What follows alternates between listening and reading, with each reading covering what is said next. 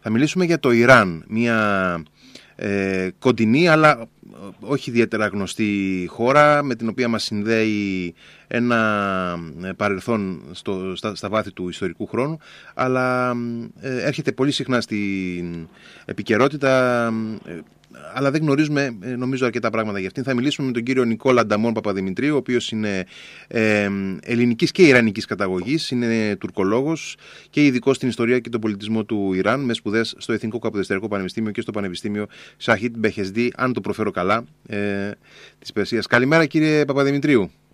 Ε, καλημέρα κύριε Χαραλαμπίδη, καλημέρα και στους ακροατές σας. Ευχαριστούμε πολύ που είστε μαζί μας και εύχομαι χρόνια πολλά για την ονομαστική σας εορτή. Ευχαριστώ, ευχαριστώ και εγώ. Υγεία πάνω απ' όλα. Είναι πολύ δύσκολες ημέρες. Προέχει υγεία σε όλους μας. Έτσι είναι. Ε, ξεκινώντας από το σήμερα, συχνά λοιπόν εδώ σε εμάς έρχεται στη ροή της επικαιρότητας στο Ιράν, όπως έλεγα πριν, μέσα κυρίως από την αντίθεσή του με τη Δύση, ειδικά με τις ΗΠΑ φυσικά, ε, αλλά και λόγω διαφόρων ε, ρογμών ενίοτε που διαφαίνονται στο εσωτερικό της χώρας από αντιδράσεις προς το καθεστώς. Ποια είναι σήμερα η πολιτική και κοινωνική πραγματικότητα στο Ιράν; Είναι πάρα πολύ διαφορετική από αυτή που ήταν πριν από 40-41 χρόνια όταν οι Ιρανοί αποφάσισαν να καθαιρέσουν ε, επαναστατικά ε, τον τελευταίο αυτοκράτορα της Περσίας μετά από 2.500 χρόνια περσικής μοναρχίας αδιάλειπτης βασιλείας. Ξέρετε, είναι τρομερό αυτό το ορόσημο, το χρονικό γιατί η βασιλεία, η μοναρχία είναι συνειφασμένη με την ταυτότητα των Ιρανών από τα χρόνια του κύρου του Μέγα μέχρι το 1978. Παρεμπιπτόντως, ε, νομίζω ότι πριν από λίγες μέρες ήταν και κάποια επέτειος που σχετίζεται με τον κύρο. Το Μέγα. Ήταν στις 26 Οκτωβρίου η μέρα ε, κατάληψης της Βαβυλώνας το 532 π.Χ. άμα δεν κάνω λάθος ε, που εορτάζεται η επέτειος αυτή από τους Ιρανούς πατριώτες και όποτε τους ε, επιτρέπεται από το θεοκρατικό καθεστώς συγκεντρώνονται στις Πασαργάδες που βρίσκεται το μαυσολείο του Κύρου. Ε, αλλά πολύ συχνά αυτού του είδους οι συγκεντρώσεις από τους ε, Ιρανούς ε, καταλήγουν σε αντικαθεστωτικές ε, συγκεντρώσεις. Επομένως το καθεστώς προσπαθεί να τις αποφεύγει, αποφεύγει. Ήθελα να πω ότι είναι πολύ διαφορετική η πραγματικότητα ε, από αυτή που ήταν πριν από 41 χρόνια. Ε, έχουν αλλάξει πάρα πολλά πράγματα στο Ιράν ε, και η πραγματικότητα η σημερινή, πολύ επιγραμματικά για να μην κουράζουμε τους ακροατές, ε, ο κόσμος είναι πάρα πολύ δυσαρεστημένος, ε, δεν βιώνει μια πάρα πολύ σκληρή πραγματικότητα αλλά στην καθημερινότητά του, αλλά αυτό καταλαβαίνετε δεν συνεπάγεται υποχρεωτικά πως αυτός ο κόσμος θα ήθελε και την πτώση του καθεστώτος. Γιατί όσο έντονη και αν είναι η λαϊκή δυσαρέσκεια, ε, οι Ιρανοί πλέον μετά από όσα έχουν συμβεί και όλες τις, ανα, τα, ανακατα, τις ε, ιστορικές ανακατατάξεις των τελευταίων δεκαετιών έχουν ε, κατανοούν, έχουν εμπεδώσει στο έπακρο πως ε, μια πτώση ενός καθεστώτος έχει τεράστιο κόστος. Και υπάρχει και... αβεβαιότητα και για το μέλλον προφανώς. Έτσι. Και μια βεβαιότητα για το μέλλον, γιατί κανείς δεν μπορεί ε, με εγγυημένα να ε, τους ε, διασφαλίσει πως το μέλλον θα είναι πολύ καλύτερο από το παρόν. Το είδαμε αυτό πρόσφατα σχετικά και με τις εξεγέρσεις στο πλαίσιο της Αραβικής Ε, επομένως, ε, οι, οι Ιρανοί, γιατί θέλω να απαντήσω εμέσως ε, και στις πολλές ε, απορίες ε, των δυτικών, εφόσον ο κόσμος είναι δυσταρεστημένος, για ποιο λόγο τότε δεν εξεγείρεται. Έχουμε δει βέβαια κατά καιρούς ε, ισχυρέ ναι. διαδηλώσεις, ας πούμε, ειδικά από ισχύ, την νεολαία. Ναι. Ισχύει, ναι. ισχύει, κύριε Χαραλαμπίδη, και από την νεολαία και από τον ε, κόσμο που προέρχεται από τα λαϊκά χαμηλά στρώματα και από ανθρώπους ε, ε, της μεσαίας τάξης, αλλά ε, πιστεύω πως ακόμα και αυτού του είδους οι εκρήξεις ε, εποφελούν και το ίδιο το καθεστώς γιατί εκτονώνεται ο κοσμος πολύ ενδιαφέρον αυτό που και ε, εσκεμένα κάπου το ίδιο το καθεστώς εθελοτυφλεί και κάπου επιζητάει και αυτού του είδους τις ε, εξεγέρσεις μέχρι ενός σημείου βέβαια ώστε να μην ε, λάβουν πολύ μεγάλο κινηματικό χαρακτήρα και, απειλή, και απειλή, απειλήσουν ευθέως τη βιωσιμότητα του καθεστώτος. Ε, αναφέρατε πριν ότι είναι φυσικά σήμερα πάρα πολύ διαφορετική η πραγματικότητα του Ιράν σε σχέση με αυτά τα οποία ίσχυαν πριν από τέσσερις δεκαετίες. Ε, ε, φυσικά εκείνο το καθεστώς δεν, ήταν, δεν είχε τη σχέση με τη Δύση που ανέπτυξε το, ε, το θεοκρατικό καθεστώς. Ε, τα, τα βασικά χαρακτηριστικά του Ιράν στο διεθνές ε, πλαίσιο άλλαξαν μετά την Ισλαμική Επανάσταση. Ε, σε ποιο βαθμό η Ισλαμική Επανάσταση εκπορεύτηκε μέσα από τις ανάγκες της πλειοψηφίας των πολιτών και σε ποιες δυνάμεις βασίστηκε; Γιατί δεν μπορεί μια, ξαφνικά μια επανάσταση να, να επιβληθεί μόνο έξωθεν. Πρέπει να υπάρχει και κάποια, κάποιο υπόστρωμα στο εσωτερικό, έτσι δεν είναι; Σαφέστατα. Απλώς ε, εκ των υστέρων καταλάβαμε όλοι πως ε, το κίνημα εκείνο ήταν ε, βαθιά ετερόκλητο ε, στο εσωτερικό του. Συναποτελούνταν από Ιρανούς που είχαν τελείως διαφορετικές καταβολές, τελείως διαφορετικά αιτήματα και απλώς όλοι, ο κοινός παράγοντας όλων ήταν η πτώση της μοναρχίας. Άρα λοιπόν μπορεί, να, μπορεί, να, μπορεί να, να συναντήθηκαν ακόμα και άνθρωποι ε, ιδιαίτερα θρησκευτικά συντηρητικοί με ανθρώπους προοδευτικούς που ήθελαν αλλαγή πολιτική. Βέβαια έγινε αυτό, δηλαδή στις ε, εκείνες της στεντόριας κατακραυγής ε, διαδηλώσεις ε, του 1978 οι ε, πανεπιστημια, πανεπιστημιακοί, ακαδημαϊκοί, ε, άνθρωποι της μεσαίας τάξης, ε, άνθρωποι με υψηλή πανεπιστημιακή μόρφωση, οι οποίοι είχαν ζήσει και για μεγάλο χρονικό διάστημα σε χώρες της Δύσης, ε, είτε λόγω των σπουδών τους, είτε λόγω της καριέρας που είχαν χαράξει, ε, συμπορεύτηκαν με τον Ισλαμικό κλήρο, ο οποίος είχε τελείως διαφορετικά αιτήματα και τελείως διαφορετικούς στόχους. Και ήταν πραγματικά πολύ οξύμορο γιατί από τη μία υπήρχε μια μερίδα κόσμου που ήθελε την πτώση της μοναρχίας ώστε το Ιράν να γυρίσει σελίδα στην ιστορία του και να εκδημοκρατιστεί και να αποκτήσει ελευθερία, ένα, μια κοινοβουλευτικού τύπου ε, δημοκρατία με, ε, με κατάργηση του μονοκομματισμού. Και απ' την άλλη υπήρχε ο κλήρος ο οποίος ε, ήθελε την επιστροφή του Ιράν στο Μεσαίωνα και έτσι έγινε τελικά. Ναι, γιατί, τελικά... γιατί αυτό το τμήμα του, τελικά αυτό το τμήμα της Επανάστασης ε, κατάφερε να επιβληθει και το Ιράν ε, είδαμε τι πορεία ακολούθησε. Αλλά και αυτό δεν έγινε. Πέρασαν από 40 κύματα οι Ιρανοί και, και το ίδιο το καθεστώς για να το καταφέρει.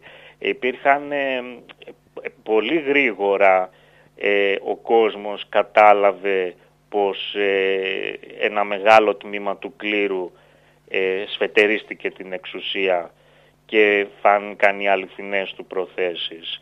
Ε, υπήρχαν πολλές αντιδράσεις στο εσωτερικό και του κλήρου από άλλους επιφανείς ε, θρησκευτικούς αξιωματούχους ε, δεν ήταν τόσο εύκολο για το Χομεϊνί και τη, και τη δική του πτέρυγα να επιβληθεί. Και αυτό είναι νομίζω ένα αξιοσημείωτο ε, χαρακτηριστικό της πορείας αυτής εκείνων των πρώτων ετών ε, πως ε, και άλλοι άντρες ε, του Σιητικού Ισλάμ στο Ιράν που, ήταν, που έφεραν εξίσου τον τίτλο του Αγιατολάχ ε, διαφοροποιήθηκαν ε, έντονα από τον ε, Χομεϊνή, καταδίκασαν ε, τις ε, ενέργειές του και καταδικάστηκαν γι' αυτό. Δηλαδή τώρα είναι πάρα πολύ δύσκολο ε, σε εμάς τους Έλληνες να συγκρατήσουμε επώνυμα των Ιρανών γιατί είναι πολυσύλλαβα και δεν θέλω να κουράσω τους ε, ακροατές ούτε εσάς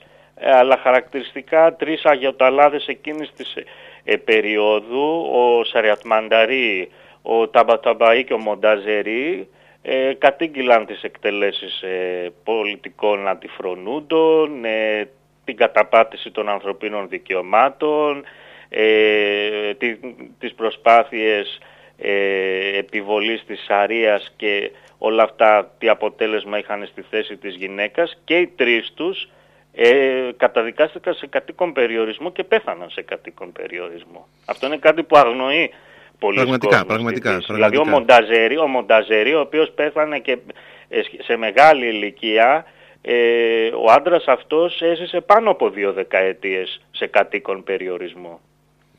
Δεν ήταν τόσο ομοιογενές ε, το κίνημα. Εκεί θέλω να καταλήξω. Υπήρχαν αντιδράσεις από το εσωτερικό. Ναι, ναι, ναι, ναι. Και εξακολουθούν να υπάρχουν. Άρα λοιπόν αφενός ε, η επανάσταση κατά του Σάχη δεν είχε μόνο ε, ένα χαρακτήρα τον κυρίαρχα λαϊκό και θρησκευτικό. Είχε ε, πολλά πολλά ναι. στοιχεία μέσα της ναι. ας πούμε και αφετέρου δεν ήταν ένας ο δρόμος που θα μπορούσε να τραβήξει το Ιράν απλά ε, μέσα από μια σειρά από δολυχοδρομίες κατάφερε η πτέρυγα ε, των Χομεϊνικών να, ναι. να ελέγξει και να επιβληθεί Ακριβώς.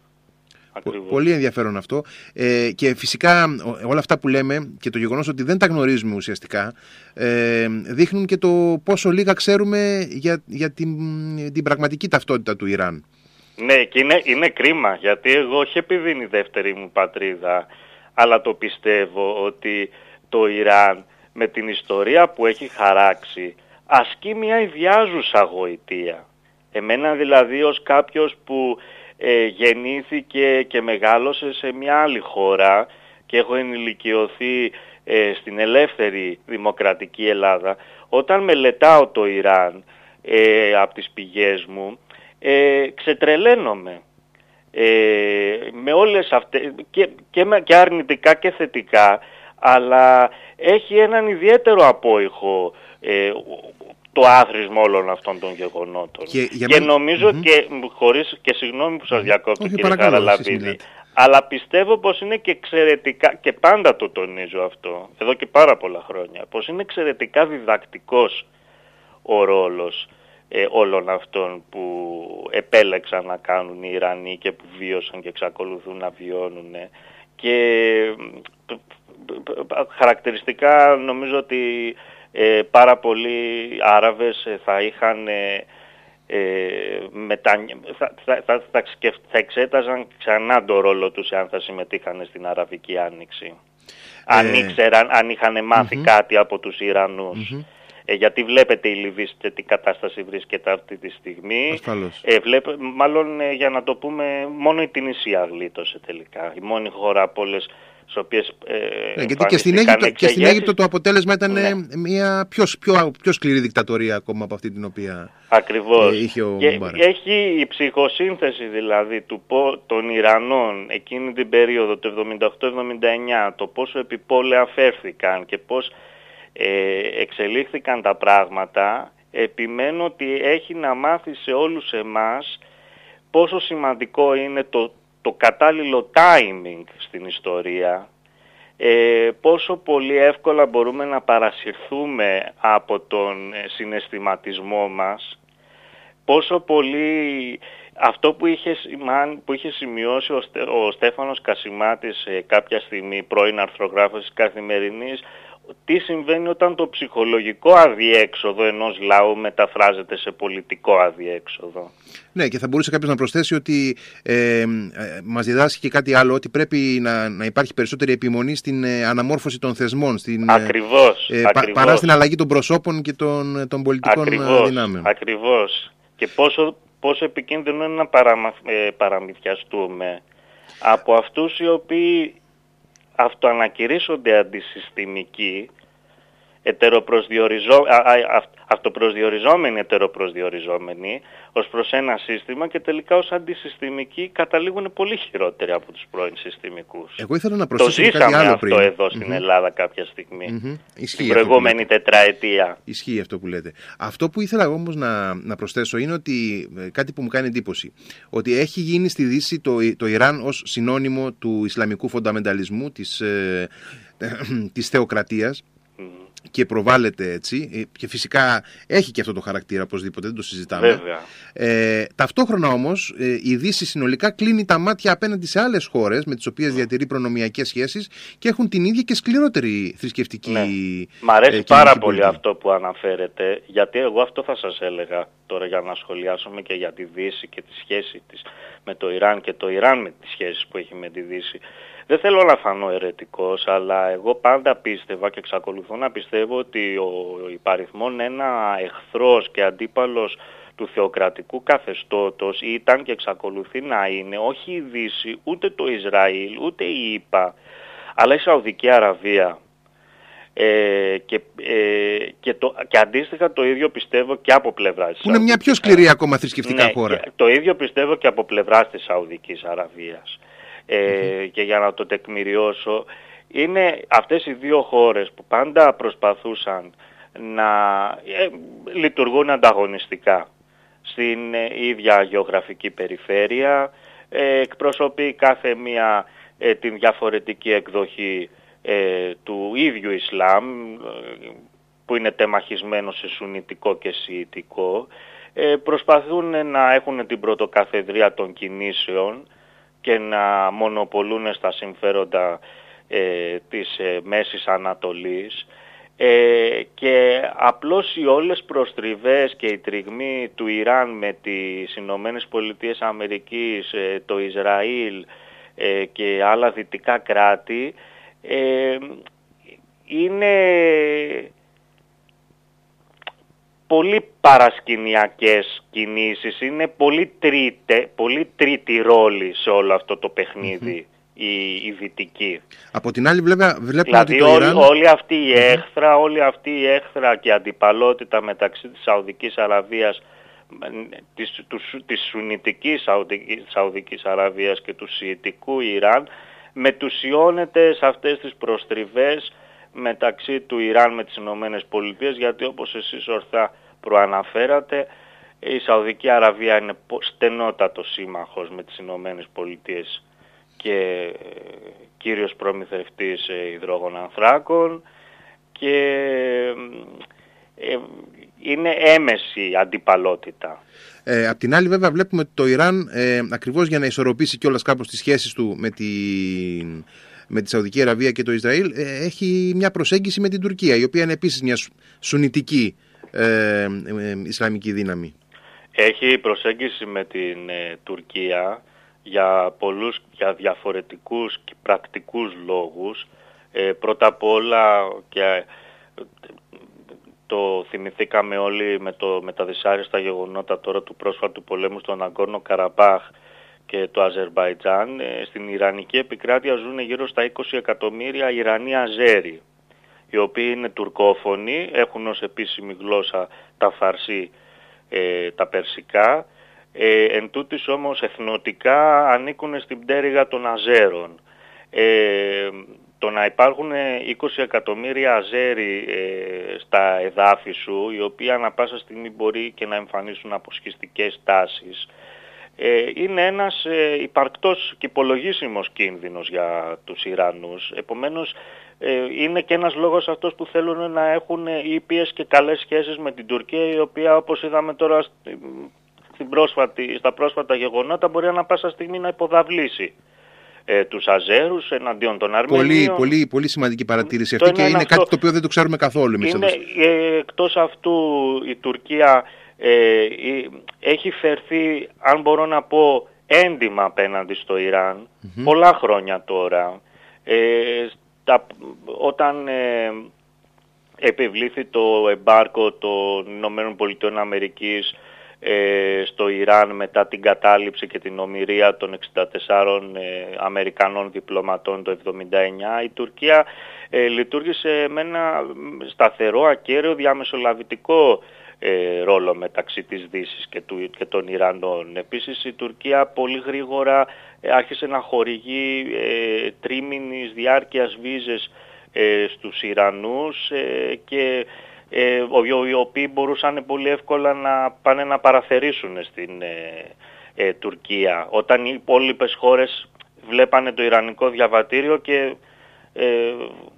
αντιδρούσαν πολύ το απορριπτανε Επίσης είναι ένας, ήταν σταθμός η Τουρκία ενδιάμεσος για προμήθεια αγαθών, ε, ε, καταναλωτικών αγαθών από τη Δύση που λόγω της πτώσης του Σάχη όλες αυτές οι εταιρείες οι αντίστοιχες είχαν κλείσει τις αντιπροσωπείες τους ε, στο Ιράν. Άρα ένας εμπορικός εταίρος σημαντικός. Γέφυρα δηλαδή για τις, Μια, Ιρανικές, για τις Ιρανικές επιχειρήσεις. Α, ακριβώς, ακριβώς. Μια πολύ καλή αποτελεσματική γέφυρα. Ε, αναφερθήκαμε αρκετά στην, ε, στην σχέση αντιπαλότητας ε, του Ιράν με τις Ηνωμένες Πολιτείες. Στη διάρκεια της Προεδρίας Ομπάμα είδαμε να σηματοποιείται μια συμφωνία για το πυρηνικό πρόγραμμα του Ιράν ε, που έφερε μια εξομάλυνση, μια ύφεση στη, στην ένταση που προϋπήρχε. Επί Τραμπ είδαμε τις Ηνωμένες Πολιτείες να απομακρύνονται και να σκληραίνουν τη στάση τους. Ε, τώρα βλέπουμε ότι έρχεται μια νέα διακυβέρνηση υπό τον Biden, ο οποίος εμφανίζεται πιο διαλλακτικός, ε, τουλάχιστον θεωρητικά. Υπάρχει περιθώριο κατά την άποψή σας για μια διαφορετική σχέση του Ιράν με τη Δύση, ε, αλλά και για μια πιο δημοκρατική, ίσως κάποια στιγμή και προοδευτική εξέλιξη της ίδιας της χώρας; Ε, θα βάλω έναν αστερίσκο, αλλά θα σας πω πρώτα πως ε, υπάρχει ένα περιθώριο, γιατί το θεοκρατικό καθεστώς στο Ιράν, και θέλω να το συγκρατήσουν αυτό οι ακροατές, έχει ένα προς του ένα, μια βασική αρετή. Είναι ανυπόφορα πραγματιστές. Μπορεί ο σκληρός πυρήνας ε, να είναι θρησκόληπτοι, ε, ε, πιστοί, οι οποίοι βρίσκονται σε άλλον αιώνα ως προς την κοσμοαντίληψή τους, αλλά οι τεχνοκράτες και εκείνοι που πραγματικά ε, έχουν τα ενία της εξουσίας είναι πραγματιστές ξέρουν ανα πάσα στιγμή ε, πότε πρέπει να προσγειωθούν ε, στην πραγματικότητα και να βάλουν νερό στο κράσι τους. Κατ' επέκταση με βάση την πολύ καλή άρτια εκείνη συμφωνία του Ομπάμα ε, με το θεοκρατικό καθεστώς για, το, για το εμπλουτισμό του ουρανίου και ε, κατ' επέκταση και την άρση των κυρώσεων ε, είδαμε τους Ιρανούς να υποχωρούν και ήταν μια πολύ καλή κίνηση αποτελεσματική γιατί δόθηκε μια έντονη όθηση στην οικονομία του Ιράν εκείνη την περίοδο και υπήρξε μια αισιοδοξία στο εσωτερικό της χώρας. Ε, φτάσαμε στο σημείο, για να το φέρω και στα ελληνικά δεδομένα, ενώ για πάρα πολλά χρόνια δεν υπήρχε απευθείας πτήση μεταξύ Αθήνας και Τεχεράνης, η εταιρεία Aegean έβαλε τρεις πτήσεις εβδομαδιαίως Αθήνα-Τεχεράνη που πήγαινε πολύ καλά ως προς την επισκεψιμότητα και τις κρατήσεις. Ε, με τον Τραμπ, όπως αναφέρατε το Μάιο του 2018, οι Ηνωμένες Πολιτείες Αμερικής αποχώρησαν από το σχέδιο ε, του πυρηνικού προγράμματος, ε, μελέτης του, του σχεδίου πυρηνικού προγράμματος ε, με το Ιράν και αυτομάτως εμφανίστηκαν πολύ αρνητικά σημάδια στην Ιρανική οικονομία. Εδώ, και σε, εδώ σε διάστημα δύο ετών ε, το Ιρανικό νόμισμα έχει χάσει τα δύο τρίτα της αξίας του. Και ενώ το Μάιο του 2018 το Ιράν εξήγαγε 2 εκατομμύρια βαρέλια πετρέλαιο ημερησίως, αυτή τη στιγμή έχει φτάσει στα 300.000 βαρέλια. Καταλαβαίνετε πόσο την καθίζηση, μείωση, την, ναι. την, οικονομική καθίζηση αυτή τη στιγμή ε, στο Ιράν. Όταν λοιπόν τα σημάδια είναι τόσο αρνητικά σε συνδυασμό και με τον, την πανδημία του COVID που έχει πάρα πολλά θύματα στο, στο Ιράν, φαντάζομαι πως ε, οι, οι Ιρανοί ε, δεν θα διστάσουν να επαναδιαπραγματευτούν ε, τη στάση του στο θέμα των πυρηνικών. Ο αστερίσκος που ανέφερα στην αρχή και που έχει τεράστια σημασία διότι όλοι εμείς ε, που τόσα χρόνια μελετάμε το Ιράν και παρακολουθούμε τις εξελίξεις και ενημερωνόμαστε αγνοούσαμε κάτι που έχει γίνει το τελευταίο διάστημα και είναι, πρόκειται, ανήκει στο στάδιο των τεκτονικών αλλαγών. Ε, και γι' αυτόν τον λόγο δεν ξέρω με ακρίβεια ε, τι προ, πώς θα κινηθεί περισσότερο το θεοκρατικό καθεστώς και δεν αναφέρομαι σε άλλο από την ε, πρόσφατη συμμαχία ε, κρατών του Περσικού κόλπου με το Ισραήλ. Και αυτό είναι κάτι το κόσμο ιστορικό να ανοίγει. Ναι, αλλάζουν τα δεδομένα απότομα. Ναι.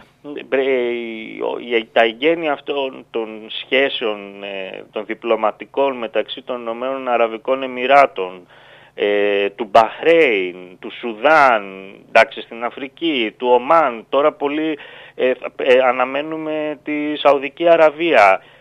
ο συνεταιρισμός όλος αυτός των αραβικών κρατών που αρχίζει να αναγνωρίζει το κράτος του Ισραήλ και συνυπογράφει με το κράτος του Ισραήλ ειρήνη και ευημερία είναι ένα τεράστιο θέμα το οποίο σίγουρα για να το πω πολύ λαϊκά τους τριμώχνει πολύ άσχημα τους Ιρανούς και εκεί δεν ξέρω αν έχουν τα περιθώρια να φερθούν διαφορετικά οι Ιρανοί. Μάλιστα. Ε, κύριε Παπαδημητρίου, σας ευχαριστώ πάρα πολύ για την πολύ γόνιμη συζήτηση που είχαμε. Το θέμα είναι πολύ μεγάλο, είναι αδύνατο να το καλύψουμε στο σύνολό του, αλλά μας μας φωτίσατε πολλές πτυχές της πραγματικότητας. Και εγώ ευχαριστώ. Υγεία σε όλους. Να είστε καλά, καλή Κυριακή. Καλή σας μέρα.